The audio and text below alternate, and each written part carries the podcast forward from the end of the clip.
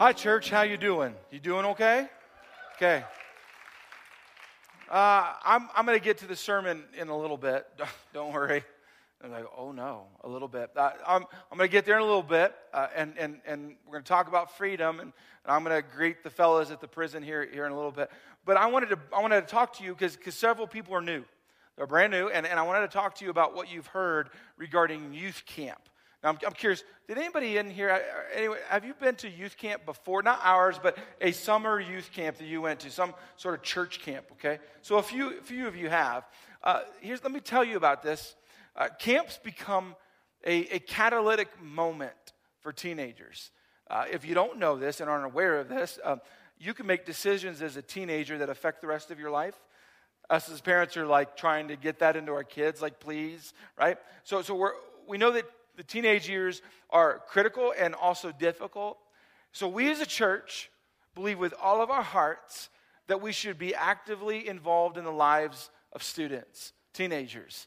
In fact, that we should not just say, hey, yeah, be a part of the church, don't smell, don't break anything, you know, that kind of thing, is that we should actually value teenagers. We do. As a church, we value teenagers like crazy. If you're somewhere in middle school and high school, I hope you feel super welcome. This isn't just mom and dad's or aunt and uncles or grandma and grandpa's church. This is your church. And we, we think you're super important. And so we want to talk about something. We have camp coming up in the summer. And we always have camp, and, and, and, it's always an awesome moment. But for many families, when it comes to youth camp, the price tag comes across, and you're like, I can't go. I can't send my teenager or my teenagers. And you're thinking, I can't. And so here's what we've done as a church we don't let our teenagers raise money for camp. Now, I, like probably more so than anybody else, want our teenagers selling donuts and cookie dough. Like, real bad. Uh, and, and, and fundraising is not bad. Don't take this too far. I don't think fundraising is bad. But in this church, we would rather teenagers, if they're going to go to basketball camp or band camp or some other camp, raise money. But if you're going to go for a week long intensive, learn about Jesus, we're going to get you there no matter what it takes. And so here's what we do here's our system. We don't fundraise, we just open it up to the church that if you can and are willing to do such thing, help a teenager get to camp. All you do is you can provide a scholarship a portion of a scholarship, 10 bucks, uh, 500 bucks, 5,000 bucks if you want, to help get teenagers to camp. And what we will guarantee every teenager, even if it comes out of our budget, which we've planned to do that if necessary, we will get every teenager that registers for camp to camp. No, no pushing anybody away because of money. And, and camp's expensive. So that's our buy in to getting students to camp because it's that important. So when you hear about camp, don't be like, well, I don't have a teenager. Praise the Lord. I don't have a teenager. No, no, no. I don't care if you have a teenager or not. I think you and I need to help get teens to camp. And so, if you can and are willing to do so, you can see on the app when you give online, you can go out to the lobby and, and, and check with the booth and say, Hey, I want to help a student get to camp. If you are sending a kid to camp, you're like, I can't afford it, stop that excuse. We are family here and we will walk with you. There's a scholarship form you fill out, and we will get your team to camp. If you can pay 50 bucks of the, the fee, fine. If not, we'll, we'll, cover it. That's what we do. We believe in teenagers enough to put our money in it, okay? I just wanted to, so everyone knows this. Do we all understand? You will not be seeing cookie dough or donuts out there for sale at all. Okay. What I just told you is really good, okay?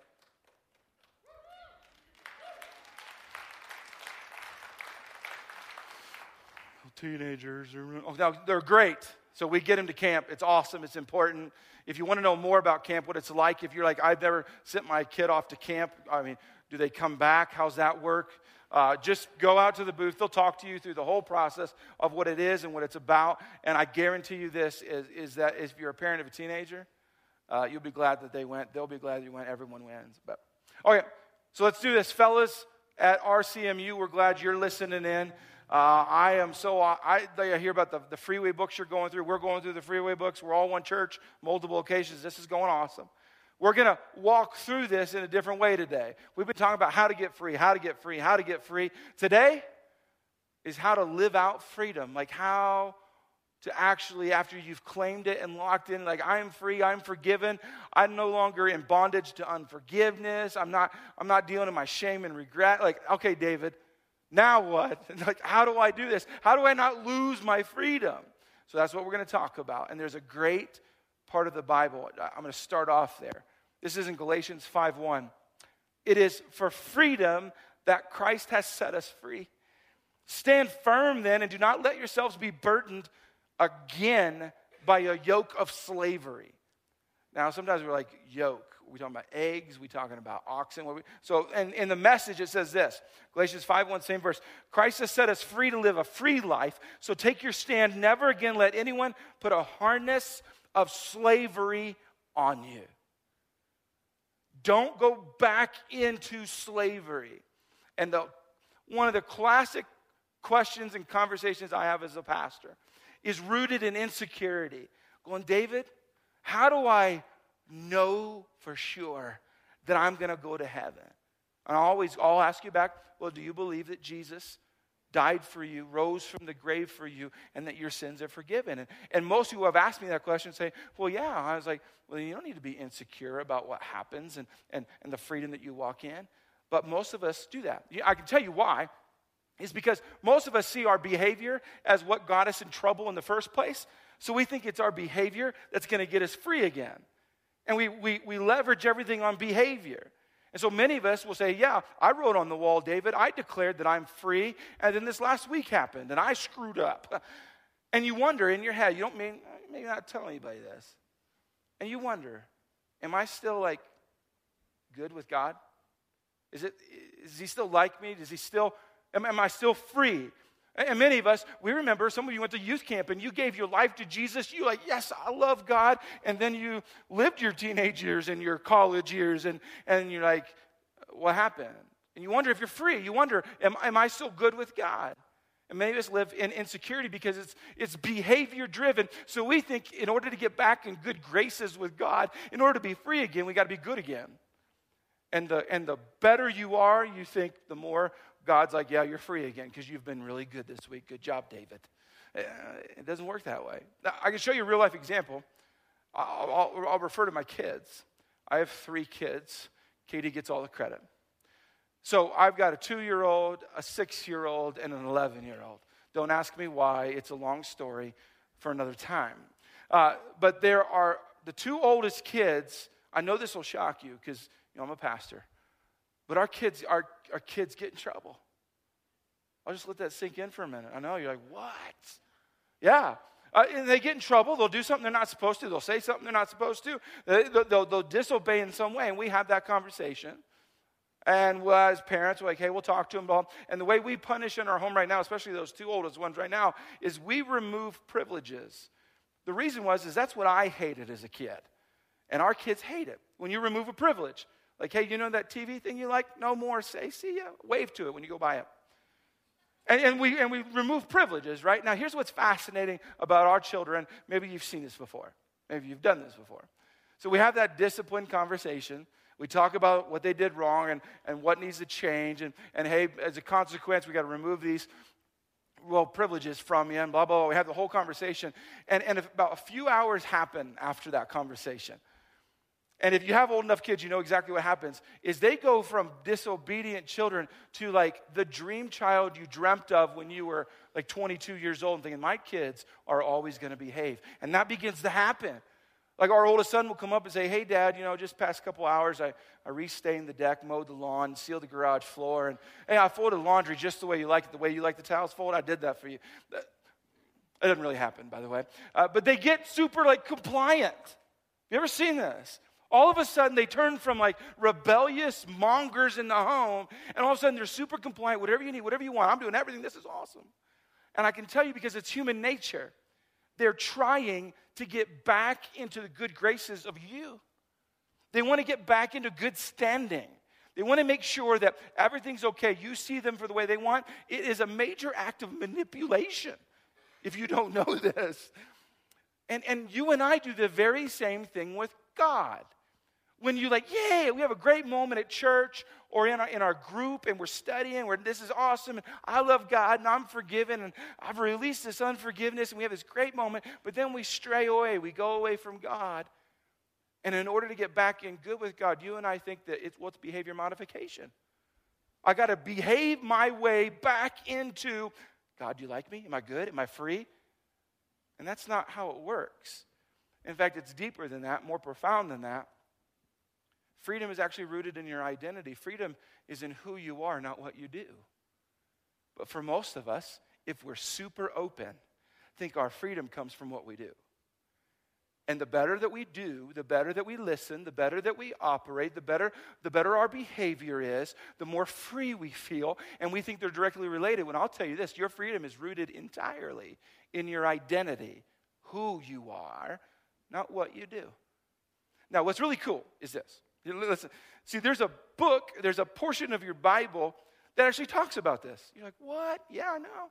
There's a part of your Bible that literally deals with you and I, but this is old time, but it relates to you and I, where, where a guy wrote a letter to a church dealing with the same issue how you and I, we claim freedom, we love freedom, like, yay, freedom, but then they strayed away from owning that freedom and we were insecure in what was going on. And this guy writes this letter to a church in Ephesus.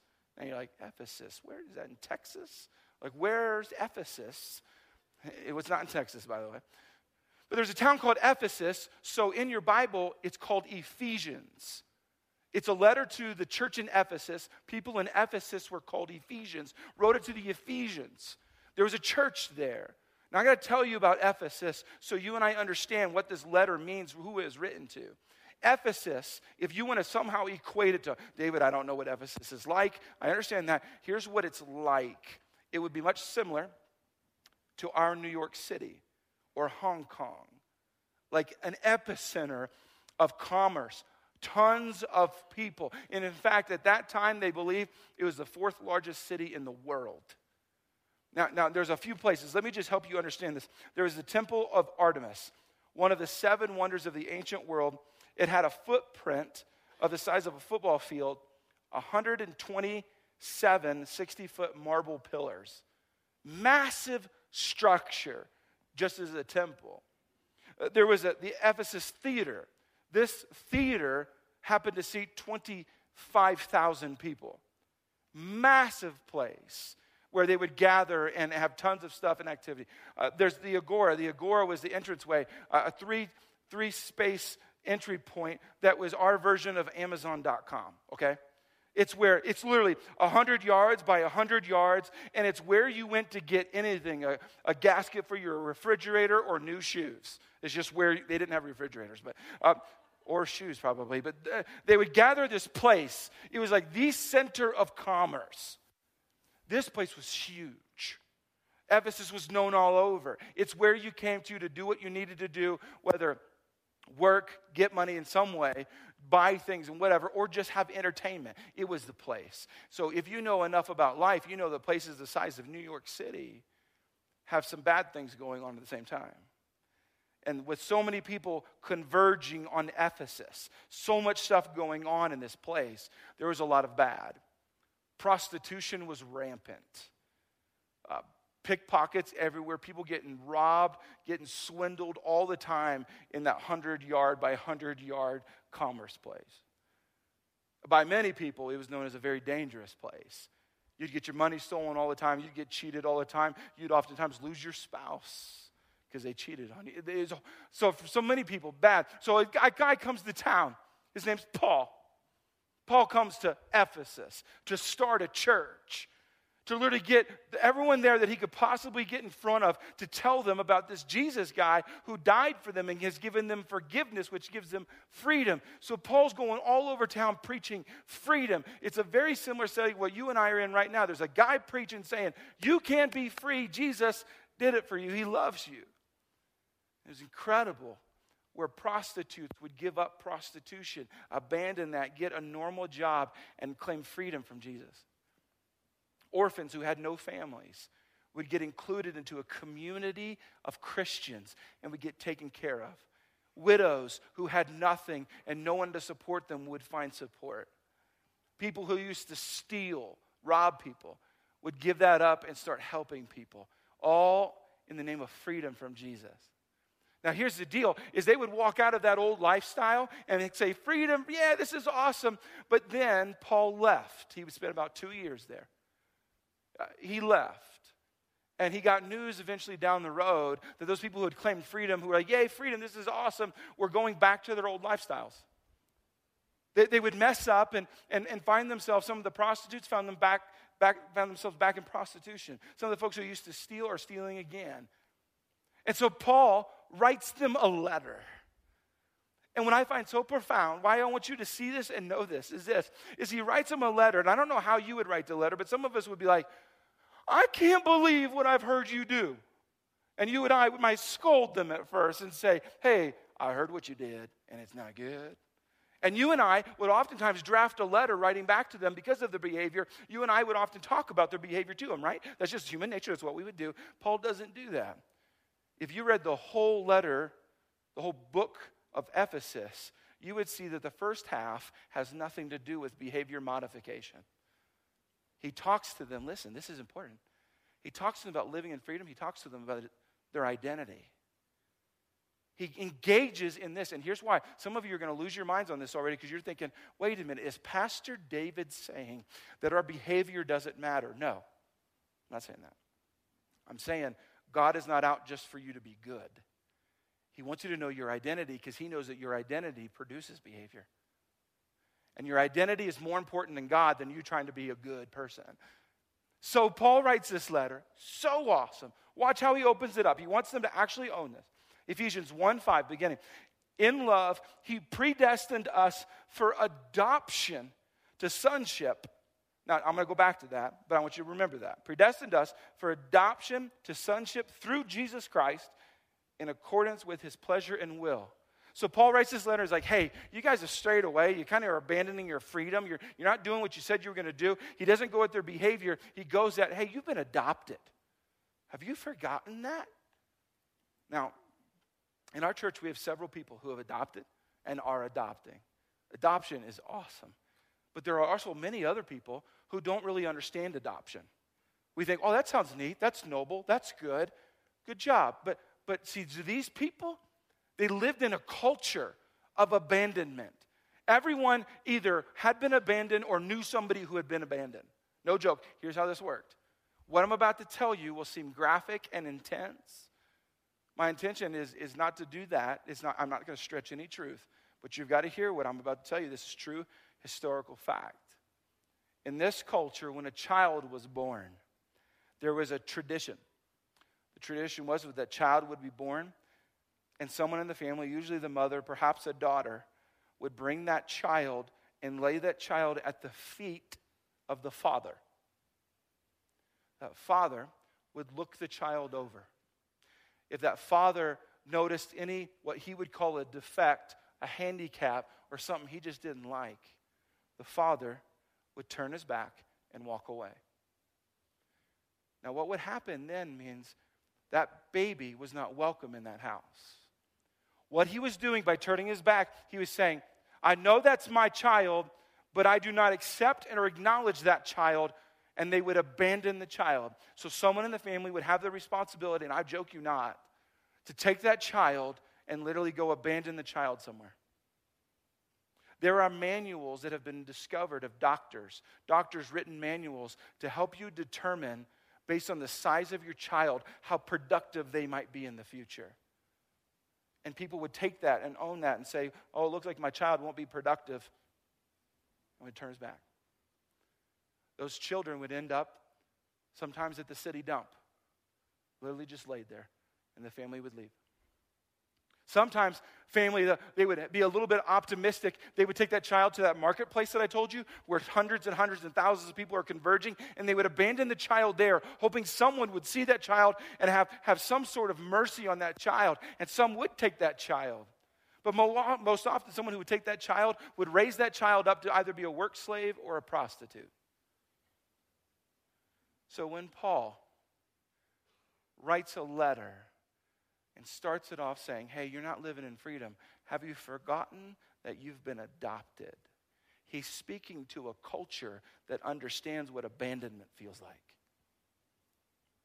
I think our culture knows what abandonment feels like.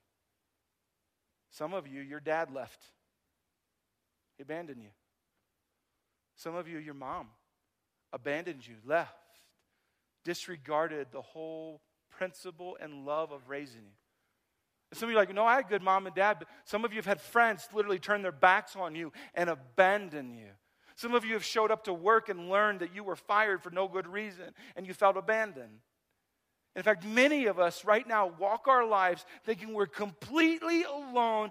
Everyone has turned their backs on us. I guarantee you this everyone has faced that lie from the devil, that lie that says, You're alone, no one wants you, no one likes you, good luck. You and I understand abandonment. So I wrote this, and I hope this is helpful. Your most defining moment shouldn't be who threw you out it should be who took you in. So if some of you are wondering, David, how do I live this freedom out? When, when my behavior is not perfect and, and I make some, listen, when you find yourself lost or feeling abandoned, understand, put your focus on who's taking you in. That's what Paul's trying to get across in this letter, not just to the church in Ephesus, but to the church of Fountain Springs. Saying, if you feel abandoned, own the adoption, not the abandonment press in and identify with the adoption. And many of us as Christians choose not to identify with the adoption part. We forget. We forget that when our, we've got bad behavior, we're like, oh, I must not be adopted anymore. And God's like, yeah, you are. You're still my child. Uh, in this adoption studying, I was doing a, a story came across that I want to share with you. This is profound to me. There's a boy in an orphanage. This boy was there from, from birth. He had been taken to the orphanage because he was born with a mental handicap. He was dropped off at an orphanage.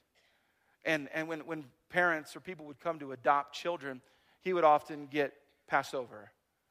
A lot of times when we go to adopt, we look for kind of, you know, what, what's easiest and, and what, what's easiest for me. And, and oftentimes, kids like that will get completely looked over. This kid grew up in this orphanage. At the age of nine, he began to internalize all of the abandonment and rejection. Not only did he feel rejected and abandoned by his birth mom and dad, but all those parents that had come in to adopt his friends. He was recognizing that and began to ask this question of the workers Why doesn't anybody want me? He struggled putting thoughts together. Mentally, things were just a challenge. His ability to understand, to comprehend, to speak, they were just a challenge for him. But he was identifying with this abandonment, and he felt abandoned. One day, no joke, real life, a family called the orphanage and said, Hey, is that one boy there? That's all they had to say. Is that one boy there? Everyone knew what was talked about and what was going on. And they said, Yeah, he is. And they said, We want to adopt him. They'd already adopted a child from the orphanage, but they felt compelled, led by God, to actually go adopt. So they said, hey, hey, but we got a new name for our new son. We, we want you to tell him his new name. He, he had a cultural name that, that actually was pretty difficult to understand. So we want to change your name. The name was Anson Josiah. So, so, so the, the folks of the orphanage went and told this boy, this nine year old boy, hey, hey, you've been adopted. I mean, can you imagine his face? The, the whole, imagine his whole expression changed, and they said, Hey, they've got a new name for you. His face brightened up, and I was curious, like, what, what is it? What is it? And they said, It's Anson Josiah. And this kid that struggled putting things together mentally quickly said, Oh, my new name is AJ. And so, listen, the orphanage tells this story. He started going around to everybody saying, Hey, my name's AJ. And then he would go around to other people. Hey, hey, my name's, my name's AJ. And he would go around to other folks. People that would just show up at the orphanage looking for other kids. Like, hey, my name's AJ.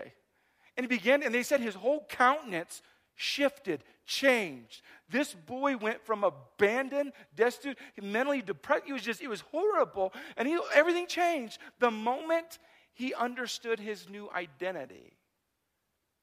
When you believe in Jesus as your personal Savior, you may not feel it emotionally or physically, but you are granted a new identity. You are now then saw as free, no longer a slave to the decisions you've made in your past, present, or future. You're completely free, adopted into the family of God. It's an incredible moment that we often forget because we're so bent on perfect behavior. We teach perfect behavior. So hopefully this resonates with you and sinks in. The devil wants you to own your abandonment, God wants you to own your adoption. Own the adoption part. Now, Paul doesn't finish with just saying, hey, you're adopted. As a reminder, saying, hey, I know, I know you don't feel free and you're making some decisions you shouldn't, so remember your identity. And he deals with the adoption.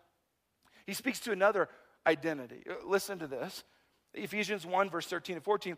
And you also were included in Christ when you heard the message of truth, the gospel of your salvation. Gospel means good news, the good news of your salvation.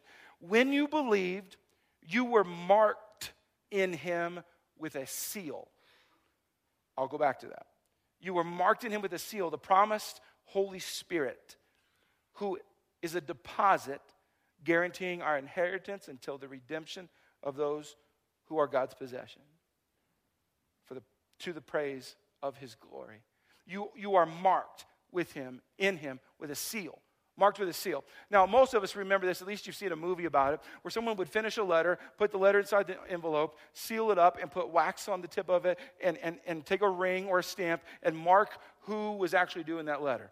Most of us still don't do that. If you still do that, that's kind of cool. And so most of us just don't do that anymore. Most of us don't mail letters, don't send any type of other stuff, and, and, and pull out the wax, drip the wax on there, and be like, ooh, good, my family ring, stamp. They'll know who it is. You didn't have to put your name and address on the front of the letter, they just knew by the seal. Well, well you and I, we just don't do that anymore. So when we read something like, oh, you've, you've been marked with the seal, you have the Holy Spirit in you when you believe in Jesus, and you're made free, you're like marked with a seal. okay, that's neat. But the, Paul was not just writing to people who sealed letters with wax, he was also writing to people who marked with a seal their animals. Now I'm talking South Dakota terminology, right? Where they would brand their animals with their mark, saying, That's my cow. That's my sheep, right? And that's how they would do it. So, so they perked up like, oh, I understand that. I've been marked, and some of us can understand that. But it, markings and seals weren't reserved just for letters and animals. There's a whole other crew that when Paul would have said, you've been marked with a seal, they all would have tilted their heads and gone like, wow. It was the slaves. The slaves that had had tattoos on their necks marking their owner. Now, now I'm really talking South Dakota terminology. Tattoos, like, okay, I got it. So listen to this. Paul's trying to help you and I understand. Hey, you want to be free again? You kind of got off on the wrong track. He didn't go at behavior modification. He says, Do you know who you are? Do you know who has claimed you, who says, They are mine? It's God. When you believe in Jesus as your Savior, when you trust in Him for the forgiveness of your sins, you are adopted and you are marked, and God claims you. Now, when you walk life out and you walk through moments where you don't feel free, I mean, I got days like that where I'm embarrassed of how I behaved. And I don't feel like, yay, I feel so good. Like I just have been great with God. When you don't feel free, perhaps now you can walk back to not your behavior, but walk back to your identity. Do not forget your identity. Walk in your identity. Your freedom is found in your identity. So I got to ask you a question Where do you find your identity? If I were to press in, do you find your identity as a child of God? Or are you trying to earn your way back to being free? You have probably done things that you don't want to tell other people. You have probably thought things that you're ashamed of or hope that no one finds out. But I got to tell you, Your behavior is not your way back to freedom, it's owning your identity. So, where do you find it? So there's a story that we came across. I want to show it to you. It's a story of a, of a woman who found her identity in God. And so, I want you to watch Michelle's story as she creatively shares with us where her identity is found. Take a look.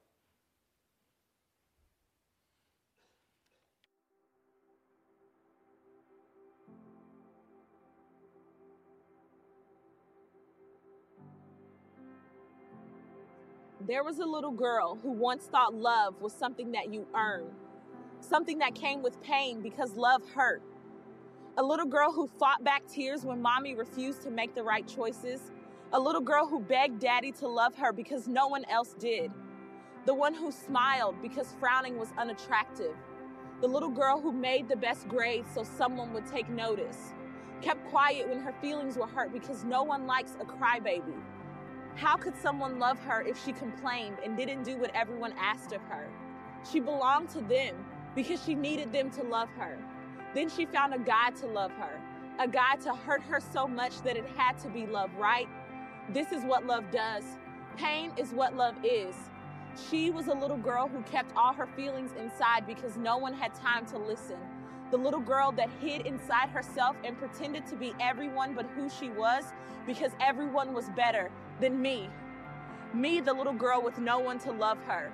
The little girl who was gullible and could be used up at any time by anybody who wanted to use her. I was a little girl who only cried in her bed because the pillows were the only ones who had time. Because mommy never learned how to be mommy, and daddy forgot what daddy means to a little girl, and the guy who loved me so much he hurt me only wanted to use me for what I could do for him. And here I stand in all my mess, this piled up gunk of past distress, this mud and grime that I couldn't let go because back then I couldn't say no. All along, I didn't realize there was a God who heard my cries, who would wipe away each stupid lie, useless, shameful, unloved, unclean. He came down in my mud for me. He stooped beside me and wiped my tears, cleansed my soul, erased my fears. He took my dirt, my grime, my shame, and gave me life through his holy name my God, my Savior, my Lord, my friend. He took me from them and made me His. I am His. Shameless, blameless, set free, redeemed. He loves me. In all my grime, my dirt, my funk, He picked me up, called my name, said my life was gonna change, that I would never be the same. I had no reason to be ashamed. No longer should I carry the blame because He loves me. He would take my shame, my past, my mess, and lay those dirty souls to rest because I am His daughter, His creation, His precious child. No longer should I be defiled. This world is not my home at all. My life was changed when I heard His call. My God, I am grateful for all that you are. And as I lay my life down to you, I ask that you help me. Show all the little girls like me who thought real love could never be, who cry themselves to sleep at night. I pray they too will see your light and they will see just like I do that everything they're looking for, it all lies in you.